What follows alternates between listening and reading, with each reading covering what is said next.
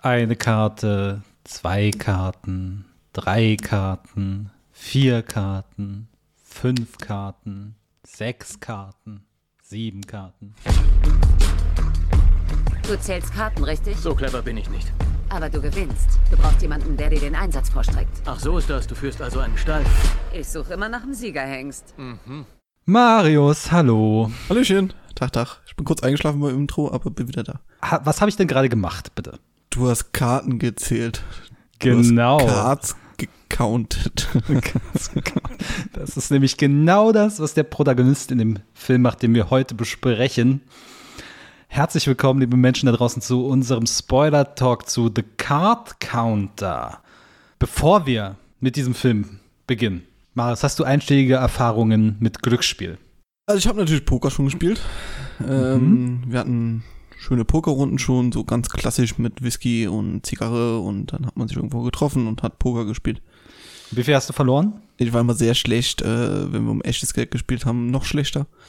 Und ich war auch tatsächlich schon mal in meinem Casino.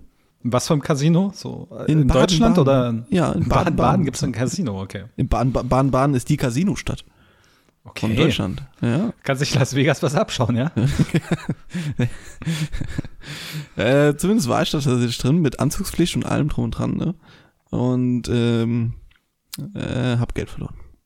Ja, bei mir, ich habe tatsächlich mal was gewonnen, aber das war auch eher in so einem Spezialrahmen.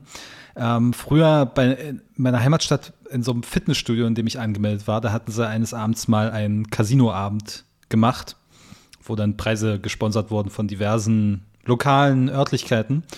Und ich war, glaube ich, frische 16 oder so. Da äh, ja, habe ich relativ gut abgeschnitten und habe dann tatsächlich einen 150-Euro-Gutschein am Ende für Fahrschule gewonnen. Und äh, damit stand zumindest schon mal fest, wo ich meine Fahrschule mache. Aber habe zumindest dann auch ein bisschen was eingespart dabei. Und äh, danke nochmal an meinen Fahrschullehrer von damals, äh, der sehr, der sehr gut war. Bisher und fast unfallfrei durch den Verkehr gekommen. Hast du, also was hast du da gespielt? Ähm, auf jeden Fall äh, 17 und 4, also Blackjack. Ich finde ja, finde es ja interessant, wie, wie unattraktiv der deutsche Name dieses Spiels ist im Vergleich zum Englischen. Ähm, wahrscheinlich auch ein bisschen Roulette. Und ja, Poker war ich ehrlich gesagt nie so der Freund davon, weil Poker ist so, ist so viel warten und immer das gleiche Blatt und oh, es ist super eintönig. Ja, Poker macht tatsächlich nur in einer privaten Runde Spaß. Ich habe tatsächlich, mir fällt noch eine Anekdote ein, äh, wir haben mal auf, ich war früher auf Messdiener Freizeiten unterwegs, äh, im Sommer immer. Und da gab es tatsächlich immer am Ende quasi so eine Themennacht und da war es einmal tatsächlich eine ähm, Glücksspielnacht quasi, wo die Betreuer dann so verschiedene Sachen aufgebaut haben, also Roulette und Blackjack und sowas, ja. Man halt so auf Messdiener Fahrten macht. Und das war, das war jetzt die Anekdote, keine Pointe quasi. Nee, ich kann mich nicht erinnern, war halt für, für Kinder gedacht und man hat halt mit Spielgeld gespielt. Ja, Und wie, es gab wie auch alt so ein paar? Sachpreise. Puh, 10, 11 oder so. Okay, ist ja auch schon. Damals war das noch okay. Heute- damals hast ja, du auch damals, Pokémon, damals hast du auch im Pokémon noch die, äh, die Glücksspiel gehabt mit den Black, äh, nee, mit den äh, einarmigen Banditen. Äh, das gibt's heute auch nicht mehr. Das ist Ja, na, heute werden die Kinder über Lootboxen als Glücksspiel Ja, herangeführt. Genau, wollte gerade sagen. Es gibt noch Glücksspiel, so ist es nicht. Es ist heute nur perfider. Psychologisierter, digitalisierter, das ist alles äh, ganz, ganz furchtbar. Und ich sag mal so, ich hätte auch lieber einen Film über die Blackjack-Automaten in Pokémon gesehen, als diesen Film hier. Oh, also wenn das schon so losgeht, jetzt habe ich schon direkt keinen Bock mehr. Das gibt's doch nicht. Das gibt's doch nicht. Du musst trotzdem ich die wollte Story zusammenfassen. Weißt du, ich wollte dich gerade fragen, okay, okay, ich fasse erst mal, fass erst mal, fass erst mal zusammen, worum es geht. The Card Counter von Paul Schrader, ein neuer Film, lief letztes Jahr Premiere auf, in Venedig. Wir hatten ja letztes Jahr, als wir Louis zu Gast hatten, äh, hat er uns ja berichtet, dass er den in Venedig gesehen hat. Leider noch ohne Urteil. Ähm, ja, im März ist er dieses Jahr angelaufen im Kino bei uns und ist jetzt seit einiger Zeit im Heimkino verfügbar und sehr wahrscheinlich bald auf Amazon Prime. Der wird nämlich von äh, Weltkino vertrieben, die hier in Leipzig sitzen und die haben immer einen anscheinend sehr guten Deal mit Amazon, dass der so nach ein paar Monaten bei denen immer bei Prime landet und da auch bleibt. Wie auch immer, in The Card Counter geht es um William Tell, gespielt von Oscar Isaac, der am Anfang des Films aus dem Knast kommt nach einer mehrjährigen Haftstrafe. Und dort hat er gelernt, Karten zu zielen beim Blackjack und auch noch diverse andere Strategien bei Glücksspielen und äh, verdingt sich oder verdient so eben sein Geld, indem er durch diverse Casinos reist, immer in Hotels übernachtet und äh, gerade so mit so viel nach Hause geht, dass er nicht quasi auf dem Radar der Sicherheitskräfte landet, weil er eben, wie gesagt, Karten zählt und trifft einen jungen Mann namens Kirk, gespielt von Ty Sheridan. Kirk mit C. Kirk mit C, Entschuldigung, Kirk mit C, äh, gespielt von Ty Sheridan, der eine offene Rechnung mit einem gewissen Major John Gordo hat, gespielt von William Defoe. Denn ähm, ja, da gibt es noch eine düstere Hintergrundgeschichte und bevor wir in den Spoiler-Teil einsteigen, mal es auf einer Skala von 1 wie sehr gut bis äh, 10 wie brillant. Wie toll fandest du den Film? Du hast meine Letterbox-Bewertung gar nicht gesehen, ne? Nein, habe ich tatsächlich nicht, nein. Ich habe zwei von fünf Sternen gegeben. Oh, das gibt's doch nicht. Oh Gott, oh, das, oh, das wird eine Folge. Oh Gott, oh Gott, oh Gott, oh Gott, oh Gott. Wir werden, glaube ich, keine Freunde mehr. Das ist äh, wirklich schade, weil äh, tatsächlich ist das ein sehr heißer Kandidat auf meine Top 10 äh, Ende des Jahres, dieser Film. Warum werden wir erörtern? Ich bin echt gespannt, was Leute an diesem Film gut finden. Ecke findet den ja auch großartig. Ich verstehe es nicht. Ich verstehe es wirklich beim besten Willen nicht. Aber wir werden es erörtern. Äh, Nochmal, vielleicht, ne, ist hier Spoiler-Talk, das heißt, wir werden auch über das Ende reden und sowas. Na, dann beginnen wir doch jetzt mal mit dem Spoiler-Teil. Ähm, falls ihr den noch nicht gesehen habt, dann tut das jetzt und kehrt später wieder zurück oder euch ist alles egal und ihr werdet gespoilert. Da gibt es durchaus was zu spoilern. So, erstmal. Paul Schrader, Markus, Marius. Der Mann hat Taxi Driver geschrieben. Wie kannst du diesen Film nicht gut finden? Da liegen ein paar Jahre dazwischen, ne? Also, äh, wenn jetzt jeder, der in den 70er Jahren mal äh, einen Glücksgriff gelandet hat, heute noch gut wäre, dann hätten wir deutlich bessere Filme. Ich fange mal ganz, ganz low level an, ne? Erstmal finde ich die Prämisse ziemlich langweilig. Ja, der lernt im Gefängnis Karten zählen und ist Ding richtig gut. Er möchte eigentlich gar nicht da in die High Society und damit kriegt viel Geld verdienen. Er ist eigentlich so mit seinem Leben, ja, lebt halt so vor sich hin und zählt Karten und verdient sich so ein bisschen Geld. Jetzt trifft er halt diesen Jungen und dann sagt er auf einmal, boah, der ist mir aber wichtig und will durch ihn sozusagen seine Fehler in der Vergangenheit, glaube ich, so ein bisschen loswerden, so habe ich es verstanden. Und äh, will halt für ihn Geld verdienen, während der Junge halt ein kompletter Vollidiot ist. So habe ich es empfunden. Jetzt zum Positiven würde ich sagen, der Look hat mir schon gefallen von den Casino-Szenen und was man so sieht. Es gibt eine Kamerafahrt über so verschiedene Pokertische, das fand ich ziemlich cool. Und auch die Charaktere finde ich jetzt allerdings, außer den Jungen, der halt, oder der junge Mann, der äh, war mir grundunsympathisch. Aber die Liebesgeschichte, die zwischen, äh, die es ja da auch noch gibt, und seine Vergangenheit so ein bisschen in diesen äh, Guantanamo-Lagern, äh, hatte schon Potenzial, wie ich fand, kratzt aber, wie ich finde, an der Oberfläche. Alles in allem läuft der Film vor sich hin und ich denke mir, ja, ist in Ordnung. Ist halt mehr so drei von fünf Sternen. Aber der macht eklatante Fehler. Also ein paar Stellen sind einfach so unfassbar schlimm und schrecklich, dass selbst zwei Sterne noch echt gut gemeint sind. Oh, oh, oh. Über die Stellen können wir dann gleich noch reden. Gerne. Wie hast du ihn wahrgenommen? Vielleicht kann man an der Stelle auch noch mal über Wartungsmanagement reden. Wusstest du irgendwas über den Film, bevor du ihn dir angeschaut hast? Über was nochmal?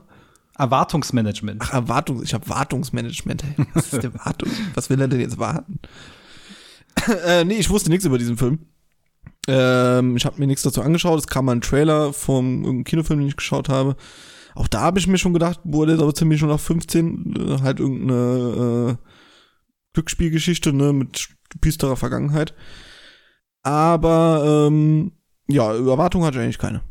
Ja, ich wusste tatsächlich auch nichts über den Film. Ich habe auch keinen Trailer vorher geschaut und ich habe hauptsächlich Interesse an dem Film gehabt, weil Oscar Isaac mitspielt und Oscar Isaac wahrscheinlich so mein liebster Schauspieler der letzten zehn Jahre ist und ich ihn immer super gerne sehe, weil er irgendwie jede Rolle mit Charisma und mit ganz viel Präsenz ausstattet und alleine das war schon ein Grund für mich, da reinzugehen. Und ich hatte eigentlich eine Geschichte, so eine klassische Glücksspiel-Casino-Geschichte erwartet, ne? dass er sich irgendwie verschuldet und dann von irgendwelchen Leuten gejagt wird. Aber das ist es halt gar nicht. Sondern jetzt kommt der Twist. Nicht Twist, aber jetzt kommt der, der Kniff an dem Film, dass es eben nicht nur diese Casino-Geschichte ist, sondern dass äh, William Tell oder William Tillich, wie er eigentlich heißt, William Tell ist bloß ein äh, Allein der Name, ey. Ja, bedeutungsschwer und Tyrannen besiegen und so, ne? Ähm, dass er früher in Abu Ghraib als Soldat war und dort ähm, ja, Gefangene gefoltert hat. Und das bringt der Film sehr plötzlich rein mit einer, wie ich finde, super interessant inszenierten Szene, nämlich äh, mit einem ich meine, der Film ist die ganze Zeit sehr ruhig, sehr bedächtig und auf einmal ist es eine Traumsequenz, wo die Musik aufdreht in so ein Heavy Metal Geschrammel und eine 180-Grad-Kamera, also so ein extremes Fischauge. Das fand ich super interessant inszeniert, diesen Rückblick. Und es gibt ja später auch noch ein, zwei andere, wo das nochmal passiert. Ja, diese Vergangenheit lastet eben sehr auf seinen moralischen Schultern. Und er fühlt so eine gewisse Sühne. Er wurde auch eben dafür verknackt. Das war das, wo er im Knast war dafür, dass er identifiziert wurde beim Foltern und dafür wurde er eben für mehrere Jahre ins Gefängnis gesteckt. Und dieser Major John Gordo, William Defoes Rolle, der war ein privater Berater des Militärs, hat dort Foltermethoden denen quasi beigebracht, mit denen sie diese Gefangenen ja malträtieren konnten. Und der kam fein raus und unser Kirk mit C, dessen Vater hat dort auch gedient, war eben auch einer dieser Folterer, hat sich daraufhin umgebracht aus psychischem Druck und deswegen möchte jetzt Kirk mit C diesen äh, Major John Gordo foltern, töten, während William Tell ihn versucht davon abzuhalten. Er versucht ihm irgendwie eine andere Perspektive aufzuzeigen, ne? will eben Geld verdienen, um ihm College zu, College-Besuch zu ermöglichen, will ihn wieder mit seiner Mutter zusammenführen, während äh, Kirk weiterhin an diesem Rachegedanken festhängt und William Tell eben sagt, nein, das bringt alles nichts. Musst man muss die Vergangenheit hinter sich lassen, man muss nach vorne blicken und ja, man muss versuchen, das Leben irgendwie sich selber in den Griff zu kriegen. Und das, dieser Konflikt durchzieht den ganzen Film in einem wahnsinnig eleganten Look. Also es gibt kaum ein anderes Wort, was mir für den Look einfällt, außer elegant. Super cleane Bilder, sehr sauber und ruhig gefilmt und auch sehr ruhige Musik. Ich meine, es gibt diese Poker-Szene, wo bei anderen Filmen würde, würde da total coole Musik eingespielt werden. Stattdessen läuft ein sehr ruhiger, bedächte, bedächtiger, sphärischer Song. Du willst nicht ernsthaft den Soundtrack verteidigen, oder? Doch, natürlich. Der Soundtrack ist, ist, großartig. Der schlimmste der letzten Jahre. Weißt du, was mir zu diesem Sound Soundtrack einfällt? Was denn? Die ganze Zeit so ein scheiß Atmen im Hintergrund. Die ganze fucking Zeit. Immer wenn er von A nach B läuft, atmet mir irgendjemand ins Ohr. Ich, schau, ich habe den Film mit Kopfhörern gehört. Das war unaushaltbar. Wirklich, ohne Scheiß. Das, das war das Schlimmste überhaupt. Dass dir jedes Mal, ich hasse es auch jetzt, wenn ich nur dran denke, dass dir jeder immer ständig ins Ohr atmen muss. Und das soll dann irgendwie atmosphärisch wirken. Nee, Bitte nicht. Ich weiß nicht, was du für Kopfhörer hast, aber ähm, gute. Also, ich habe einmal im Kino und einmal in ja mit meiner Soundbar erlebt und da ist mir das null nervig aufgefallen. Ja, du achtest ja eh nicht auf den Sound. Aber der so ja, der, der, Soundtrack, der Soundtrack an sich, ja, das ist halt, es ist halt so ein sphärisches Hintergrundgedudel, aber er setzt so ein paar pointierte Songs, auch vor allem auch am Ende im Abspann finde ich den Song finde ich großartig, den habe ich mir direkt auf meine äh, Spotify-Dauer-Playlist gepackt. Ich habe den sofort ausgemacht, als, als das erste Abspannwort lief. Ja, also für mich ist es super interessant, einfach wie er diese beiden Themen, dieses Glücksspiel und dieses Kriegsverbrecher-Thema zusammenbringt und beides ja auch verknüpft, indem ähm, William Tell dann einer, in einem Moment sagt, dass es bei beiden so einen psychologischen Mechanismus gibt. Beim Poker ist es der Tilt und beim, äh, beim Foltern ist es der Force Drift nämlich dieser Rausch der Macht. Beim Poker, wenn du gewinnst, beim äh, Foltern, wenn du, wenn du dich einfach mächtig fühlst und dich in etwas hereinsteigerst. Und das will er eben unterbinden in sich selbst, indem er eben auch nicht äh, auf den großen Gewinn spielt, sondern einfach sagt, okay, ich spiele nur bis dahin, wo ich genug für mich habe und dann steige ich aus. Das reicht vollkommen.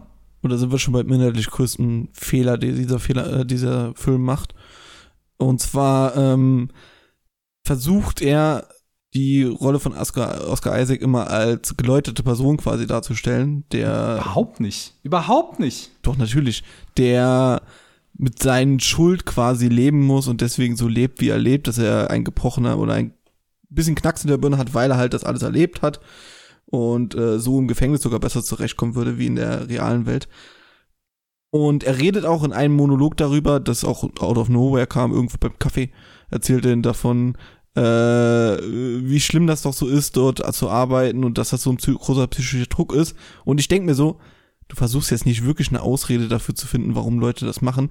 Dann sagt er es, es soll keine Ausrede sein, aber doch. Also das, das ist wie wenn im Internet jemand sagt, ich habe, also äh, meine besten Freunde sind ja auch schwarz. Ähm, ne? Und äh, aber die da. Aber Das er überträgt so- jetzt nicht auf die Opfer. Er, Doch, er er, ja er, tut sich selber in eine Opferrolle bringen, auch wenn er sagt, er will es nicht machen, er tut es. Und das ist für mich ein absolutes No-Go. Also das aber er ist, ist, in, absolut aber er ist in diesem Moment, er ist in diesem Moment ja auch in gewisser Weise ein Opfer des Systems. Dass ihm Ja, das genau, das- aufdrängt. das und versucht natürlich, er- und das natürlich, er ja, aber er hat, er hat Fehler gemacht und das gibt er auch sehr offen zu, dass er Fehler gemacht hat. Und dass er jetzt versucht, ich meine, er kann es nicht gut machen. Ja, aber er stellt sich nicht hin, es war meine Entscheidung, dass ich da, dass ich einfach ein, ein Arschloch war, sondern ich war Opfer des Systems. Das sagt er mir und das ist übel. Okay, dann stell mir den, den Mann als komplettes Arschloch vor, aber das soll ja auch so eine teilweise eine Sympathiefigur sein. Er versucht ja auch dem Jungen zu helfen und sowas und beginnt dann sein Leben so ein bisschen in den Griff zu bekommen. Also man soll mit ihm mitfühlen.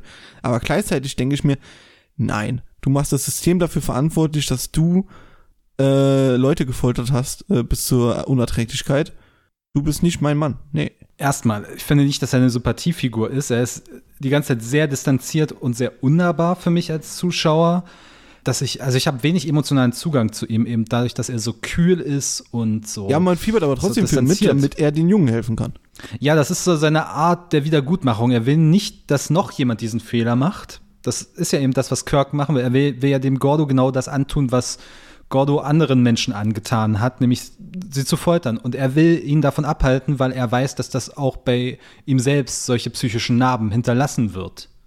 Und deswegen will er ihm eben, will er Geld für ihn beschaffen und will, will, will dass er aufs College geht, will, dass er sich mit seiner Mutter äh, wieder versöhnt. Also es geht um dieses Wiedergutmachung, jetzt nicht im Sinne von, ich entschuldige mich bei den Opfern und es ist ihm schon sehr klar, dass er sehr viele Fehler gemacht hat in der Vergangenheit und ob man jetzt dieser Figur das verzeiht oder nicht, man muss es ihr nicht verzeihen, trotzdem ist es eine interessante Figur, wie ich finde, und einen interessanten moralischen Konflikt, den er aufmacht.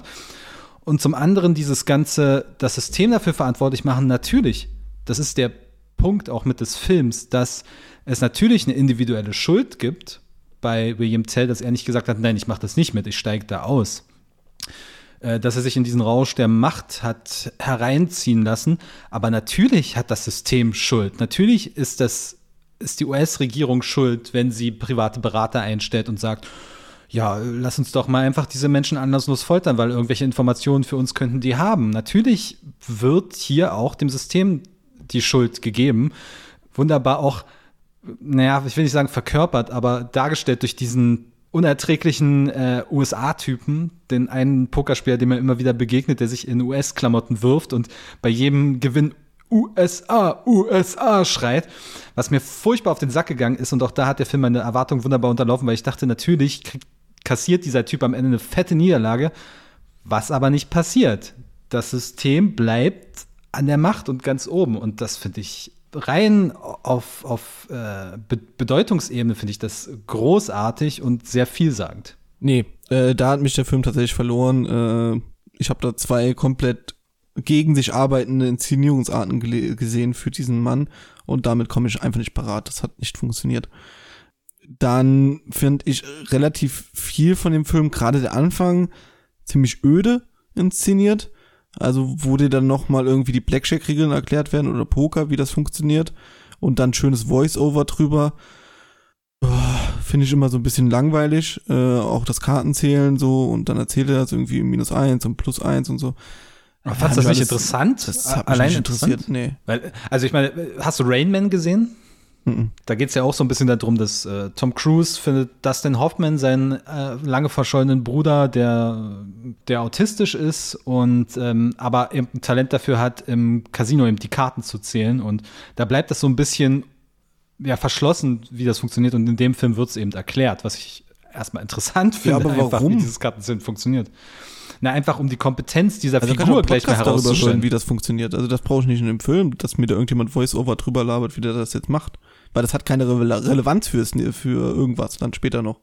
Also es kommt nicht zu einer es kommt nicht zu einer Showdown-Szene, wo man jetzt das Wissen, was man da gelernt hat, jetzt irgendwie nochmal anwenden muss und gucken muss und irgendwie mit überlegen muss, okay, wer ist jetzt gerade vorne? Weil danach wird eh Poker gespielt.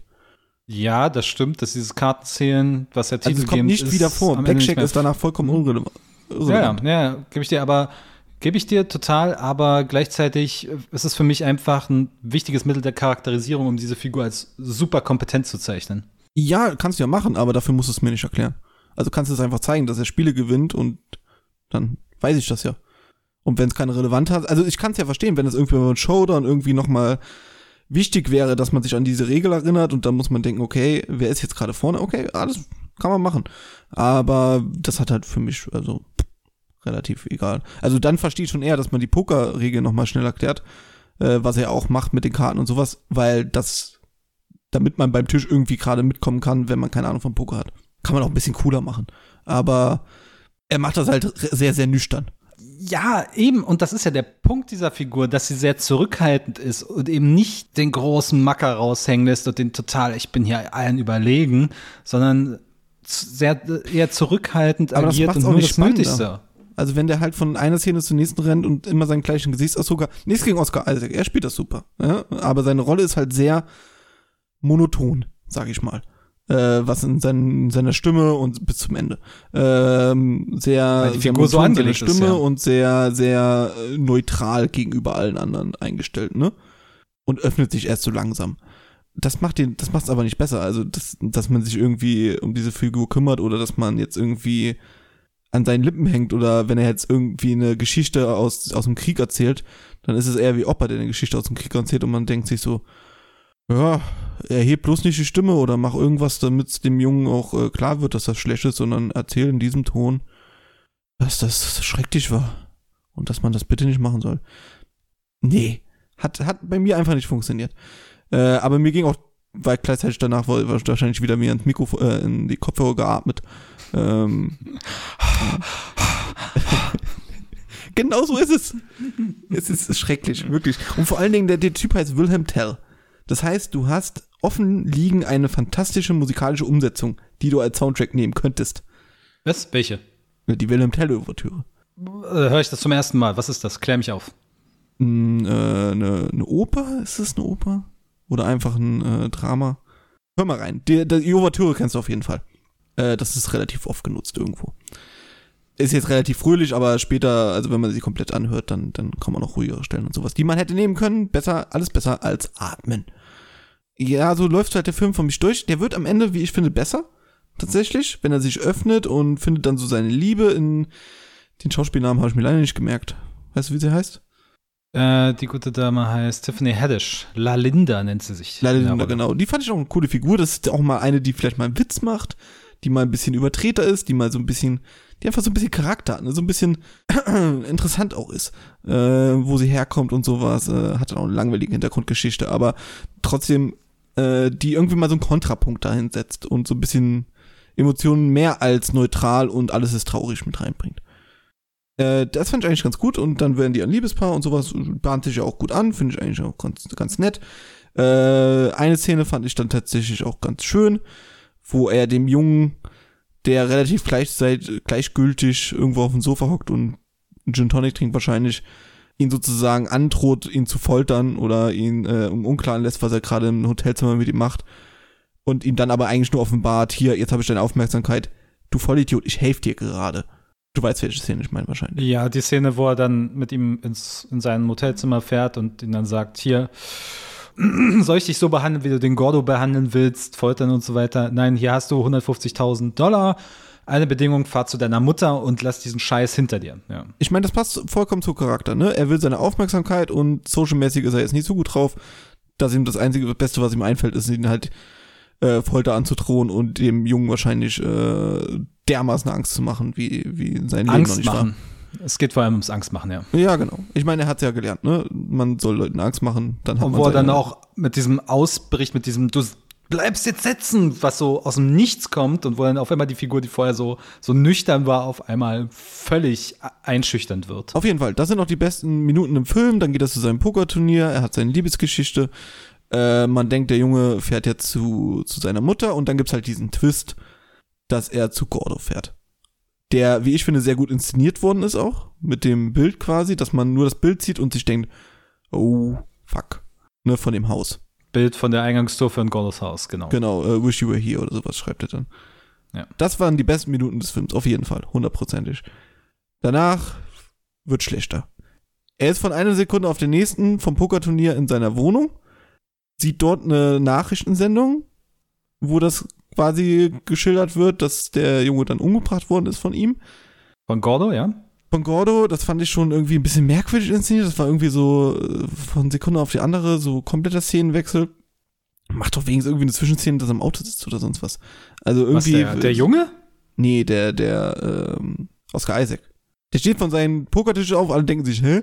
Und dann sitzt er halt in seinem Hotelzimmer und sieht, und wir schalten quasi zufälligerweise richtig in der Sekunde ein, wo diese Sendung läuft. Okay, gut. Ist mir jetzt auch noch aufgefallen, weil ich habe halt auch ein bisschen Problem mit dem Film. Wenn man voll drin war, dann fällt einem das wahrscheinlich nicht auf. Und dann fährt es zu Gordo. Und dann hört der Film für mich auf. Also dann, dann, dann ist komplett Ende. Was dann passiert, das ist das dümmste Ende, das ich seit langem gesehen habe, wirklich. Wow, ich find's, ich find's super klug und natürlich super gegen den Strich. Ich fand's lustig, das muss man sagen. Aber das bricht komplett mit dem Film. Was nämlich, was nämlich passiert, Oscar Isaac ähm, ja, sitzt dann quasi im Haus von Major Gordo, während der von der Arbeit kommt oder von dann eben reinkommt und dann ähm, kommt es zum kurzen Gespräch und dann sagt Oscar Isaacs Figur sinngemäß, okay, wir gehen jetzt ins Nebenzimmer und dann spielen wir alles nach, was äh, in Abu Ghraib passiert ist. Und einer von uns kommt nur raus. Und dann verabschieden sie sich ins Zimmer, in und die Kamera fährt raus. Zeit wird angespult und am Ende kommt nur noch äh, William Tell raus mit ähm, ja, sehr ver verbeulten Fingern, blutigem Gesicht, blutigem Körper, ruft die Polizei an und meldet einen Mord und äh, lässt sich dann selbst inhaftieren. Also für alle Leute, die den Film gut fanden, wird das wahrscheinlich eine fantastische Show-Szene gewesen sein.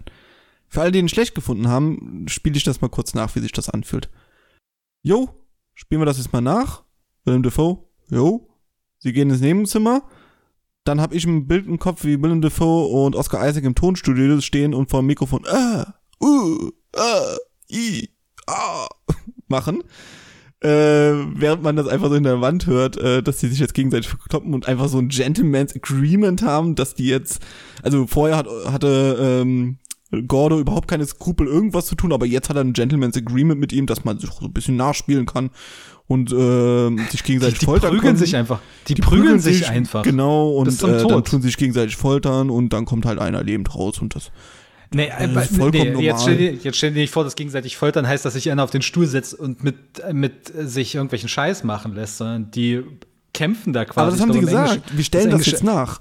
Ja. Die haben nicht gesagt, wir boxen uns jetzt in die Fresse, sondern wir stellen das jetzt nach, was dort passiert ist. Und mein Kopf war das dann so, okay, einer setzt sich da auf den Stuhl, dann haut der andere mit, äh, mit einem Hammer drauf, dann wechseln die und dann tut der andere einen Sack nein, über den Kopf ziehen, nein, dann wechseln nein. die und so weitermachen. Das ist so, im Englischen, das im Englischen, na, im Englischen trifft der Begriff Brawl ganz gut. Ich weiß nicht, wie man das so wirklich ins äh, treffend ins Deutsche übersetzen kann. Also die, die, die rangeln sich quasi auf Leben und Tod, wenn man so möchte, bis einer halt umkippt, ja. Oh, und und äh, das ist einfach der Fakt. Also, das war natürlich bei mir beim ersten Mal, als ich das geschaut habe, auch so, ver so verwirrt, hä, foltern die sich jetzt gegenseitig und dann quasi klatschen sie sich ab? äh, dann ist der nächste andere dran. So, okay, jetzt habe ich dir einen Zahn ausgerissen, jetzt bist du dran. Nee, die, die, die kämpfen quasi und fügen sich einfach gegenseitig unfassbare Schmerzen zu, bis nur noch einer lebend da rauskommt. Ja, und damit hat der Gordo auch gar kein Problem. Ich meine, für mich wird er komplett rücksichtslos in seinen ganzen Leben dargestellt. Aber jetzt hat er auf einmal Respekt vor ihm und da können sie sich natürlich gegenseitig auf die Fresse schlagen. Hat er die ja, ganze Zeit die Pistole da? Ja, hat er die ganze Zeit beim Kämpfen die Pistole in der Hand? Oder hat er nicht mal die Möglichkeit, äh, zwischendurch ihm die Pistole abzunehmen oder sonst was? Wie kann ich mir das vorstellen? Das lässt der Film im Dunkeln. Er zeigt es nicht. Wahrscheinlich hat Willem davor gesagt, nee, äh, Leute, dafür bin ich so alt für mich war das in meinem Kopf eine pure Slapstick-Szene. Also ich musste lachen bei der Szene. Und das ist halt für eine Showdown, der äh, irgendwie jetzt theatralisch rüberkommen soll, äh, ist das Gift.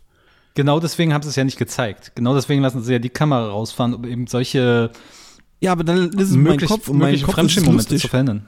Weil, weil er mir gesagt hat, wir spielen jetzt Folterszenen nach. Okay, ich glaube, du hast das etwas zu wörtlich genommen, einfach alles. Ja, Entschuldigung, wenn mir zu mir jemand sagt, wir stellen jetzt gleich die, wir stellen Folterszenen nach, äh, einer kommt lebend raus und sagt, schieße ich das, da würde ich auch erstmal Joa sagen. Und dann würde ich in den Raum gehen und warten, bis er mit Pistole ab und nur in den Kopf schießen. Zumindest wenn ich Gordo wäre. Ja, ich weiß jetzt auch nicht genau, wie sich das abgespielt hat. Wahrscheinlich hat er die Pistole dann entladen und weggeworfen und dann ging eben Nö, dieses nee, Kämpfen die gehen los. raus, die gehen raus und dann beginnt's direkt. So viel Zeit hat er nicht. Also für mich ist Marius, das komplett Abstraktion.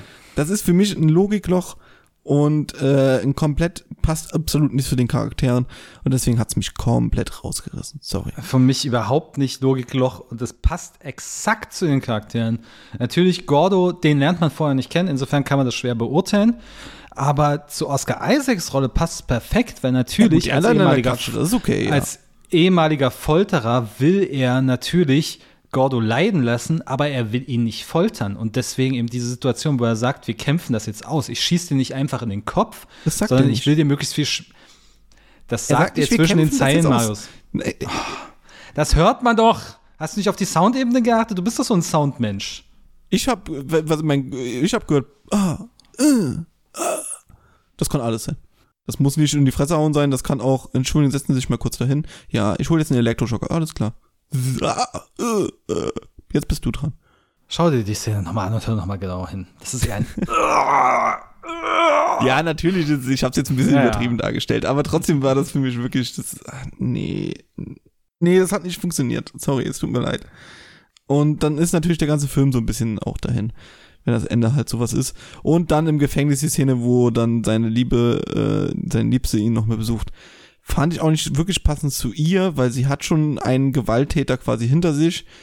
Da hätte es mir auch besser, hätte ich auch besser gefunden, wenn sie dann auch von ihm wegbleibt. Das ist durchaus ein Punkt, aber andererseits ist er ja kein Gewalttäter gegen Frauen, gegen sie, sondern er hat sich ja, es ist ja sehr einfühlsam und auch da finde ich interessant, wie da die Men wie da diese Beziehung gezeichnet wird und seine Männlichkeit. Ich meine, das ursprüngliche Versprechen, das er ja Kirk mit C gibt, ist ja, ich, du, du gehst, du besuchst deine Mutter und ich leg eine Frau flach. Das ist so das Abkommen, das wir treffen. Und dann, nachdem sie sich trennen und Kirk zu seiner Mutter fahren soll, fährt dann auch ähm, Oscar Isaac zu La Linda und sagt, ja, ich habe ein Versprechen gegeben. Und dann sagt er eben nicht, ich werde dich flachlegen, sondern ich werde meinen Gefühlen folgen. Und das fand ich dann schon wieder einen schönen Aspekt, um der diese Das- Beziehung sehr auf Augenhöhe gezeichnet hat. Das sagen viele Leute. um äh, Coitus zu bekommen. Hab ich gehört. Ähm, ja, also nein. Äh, ich fand diese Gefängnisszene fand ich jetzt nicht so schlimm wie das davor. Aber spätestens habe ich gedacht, nee, ach komm. Wie gesagt, der war so bei drei Sternen eher. Äh, hab gedacht, ja, der hat schon ein paar gute Szenen gehabt, ein paar, die mir halt nicht gefallen haben. Die Inszenierung finde ich äh, okay. Die, die Soundmischung äh, finde ich für die Tonne. Und alles hat quasi auf diesen Showdown hingespielt und den Twist fand ich gut, das, was danach kam, richtig übel, sorry. Also da, damit konnte ich nichts anfangen. Es war furchtbar inszeniert einfach. Also ich finde diesen Film gerade von der Inszenierung, die Inszenierung ist seine größte Stärke. Einfach dieses, dieses Cleane, dieses, diese ruhigen Kamerafahrten. Ja, diese, er hat seinen Moment. Er ist auf jeden Fall nicht er zerschnitten auch, das fand ich auch gut, ja. Er hat ruhig geschnitten. Aber ähm, die Inszenierung vom Ende meine ich jetzt. Den einen Punkt, den ich noch hatte, war tatsächlich Sexszene. Da muss ich an Benny denken, wie er, sich- er sich aufgeregt hätte, hat. Ich weiß nicht, ob er den Film geschaut hat, aber dass er sie beim Sex den BH anhat. Da habe ich schon Benny aufschrei, aufschreien hören und sagen, warum trägt sie den BH? So ein Scheiß. Wir werden auf jeden Fall, oder sehr wahrscheinlich, äh, in der Jahresabschlussfolge nochmal auf den Film zu sprechen kommen. Muss das, ja, ja, stimmt. Wir haben immer diese Kategorien, ne, schlimmster Film und sowas, da, da kann man ja. Also ich muss sagen, wir haben echt keinen Lauf, was so unsere gegenseitigen Filmhausaufgaben so ein bisschen auf äh, Geschichte der Menschheit. Äh, hat Genau nicht das macht es ja gefallen. spannend. Genau das Hatching. macht es ja erst spannend und lustig. Aber äh, wir sollten vielleicht mal wieder einen Film suchen, der uns beiden gefällt. Oder den Oder wir beide scheiße nicht gefällt. Ja, genau. genau. Aber es kann ja auch nichts dafür, wenn, wenn du bei Card Counter irgendwie äh, doch was siehst. Den guten Film darin sehe, der er ist. Du hast, du hast ein gutes Herz, so. ja, aber ähm, zu naiv. Ja, du, anscheinend, du anscheinend nicht. Ja, ich bin, bin da mehr realitätsnah. Wenn mir jemand sagt, er will die Beförderungsszenen nachspielen, dann ist das in meinem Kopf auch so. Damit ist genug gesagt zu diesem Film. Äh, Ich bedanke mich bei euch da draußen für eure Aufmerksamkeit. Geht gerne auf kinotagesstätte.com oder auf Twitter kino, kinotagesstätte, um uns eure Meinung zum Film zu hinterlassen. Das interessiert mich jetzt tatsächlich, wie ihr den Film fandet, falls ihr ihn gesehen habt.